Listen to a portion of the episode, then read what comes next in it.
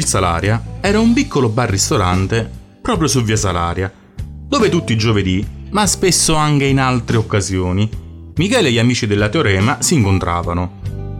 Il locale era di Mario, ottimo cuoco e, come amava definirsi, grande caffettiere. Veniva da Salerno e caricava molto il suo accento campano per spacciare il suo caffè, ottimo per la verità, come un originale napoletano. In una vetrina riscaldata facevano bella mostra le sue pietanze di punta. Crepe imbottite di tagliolini al limone, lasagna, risotto ai porcini, spezzatino di maiale con peperoni, frittata di cipolle e ogni contorno di verdura cruda e cotta che si possa immaginare. Mario aveva gestito per oltre dieci anni lo snack bar interno della Teorema, che Frattini aveva fatto sostituire due anni prima con più economiche macchinette da caffè automatiche.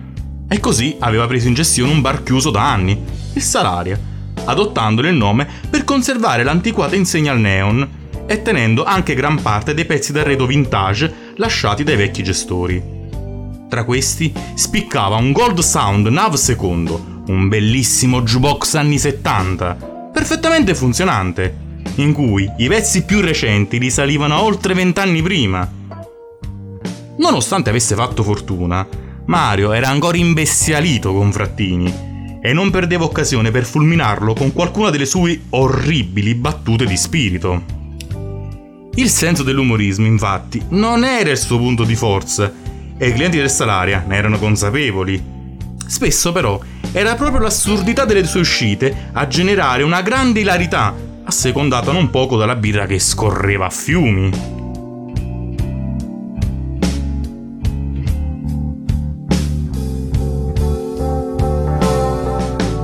Quella sera Michele era arrivato più tardi del solito cogliendo nell'entrare solo l'ultima parte di una delle sue interminabili invettive dirette al presidente della Teorema, mutuata da una vecchia barzelletta su un presidente che doveva abbassarsi i pantaloni.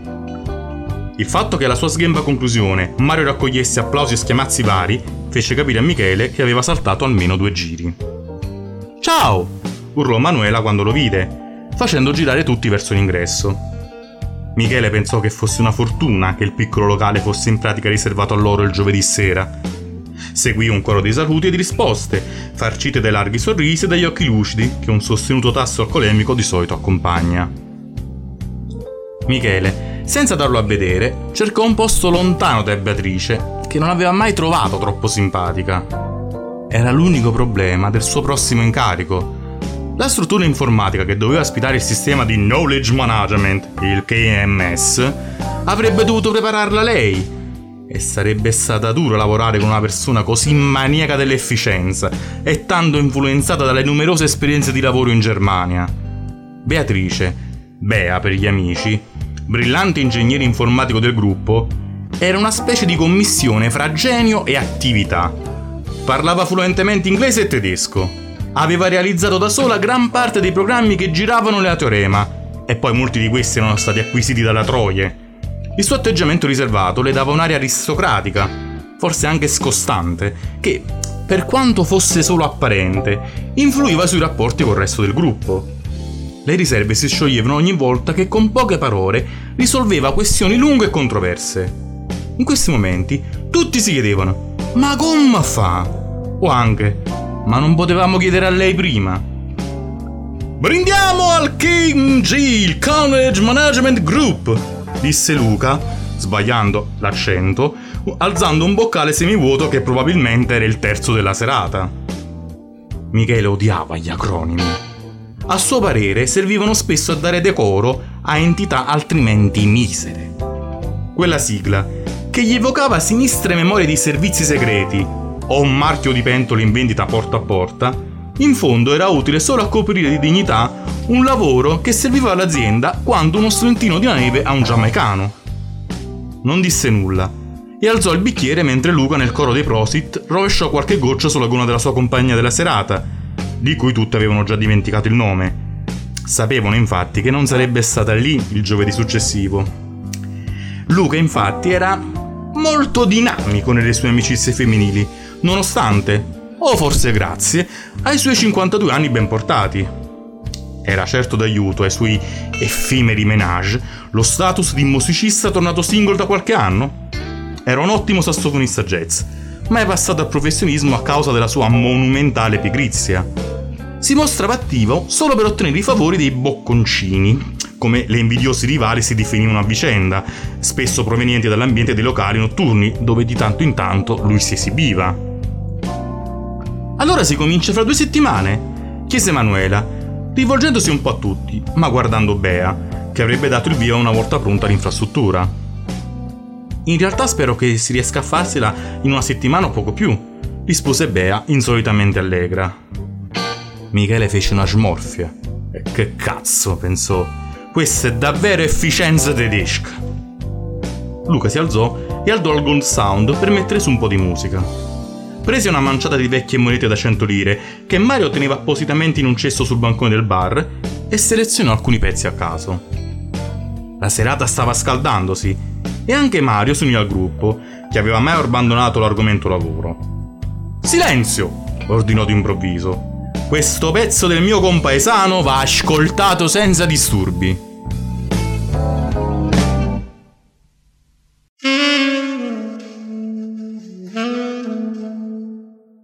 Música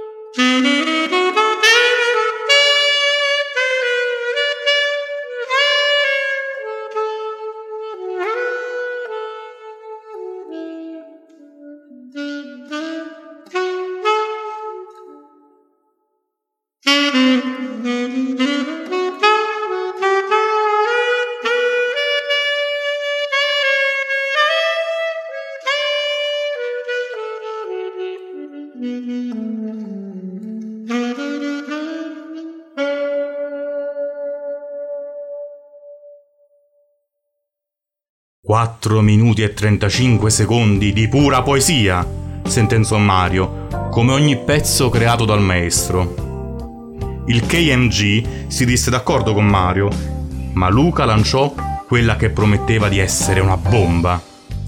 È grande, sì, certo, ma negli ultimi vent'anni non ha praticamente fatto più musica o testi passabili, disse con aria competente, suscitando, certo di proposito, l'ira divertita di Mario che gli lanciò quanto aveva di lanciabile a portata di mano, urlando Sacrilegio!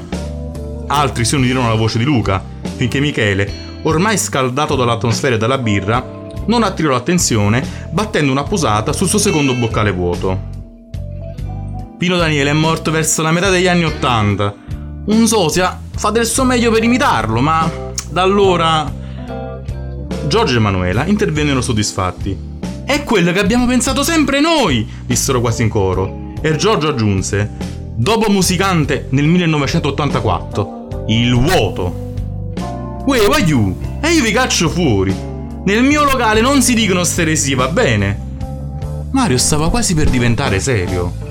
Diceva sempre che la sua adolescenza era stata decisa dalle canzoni di Pino Daniele. Essa era il suo eroe e non poteva sbagliare. Si lanciò in una difesa disperata.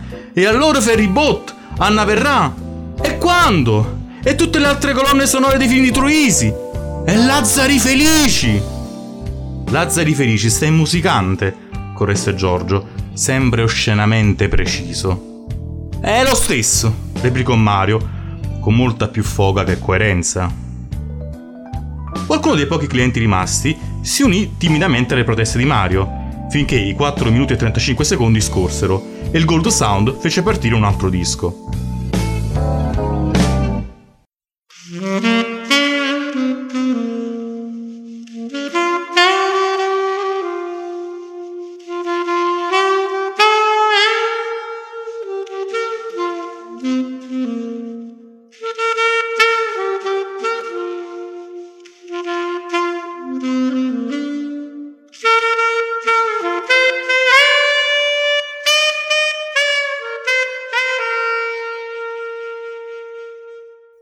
Il pescatore di Fabrizio De André, come era prevedibile, mise tutti a tacere.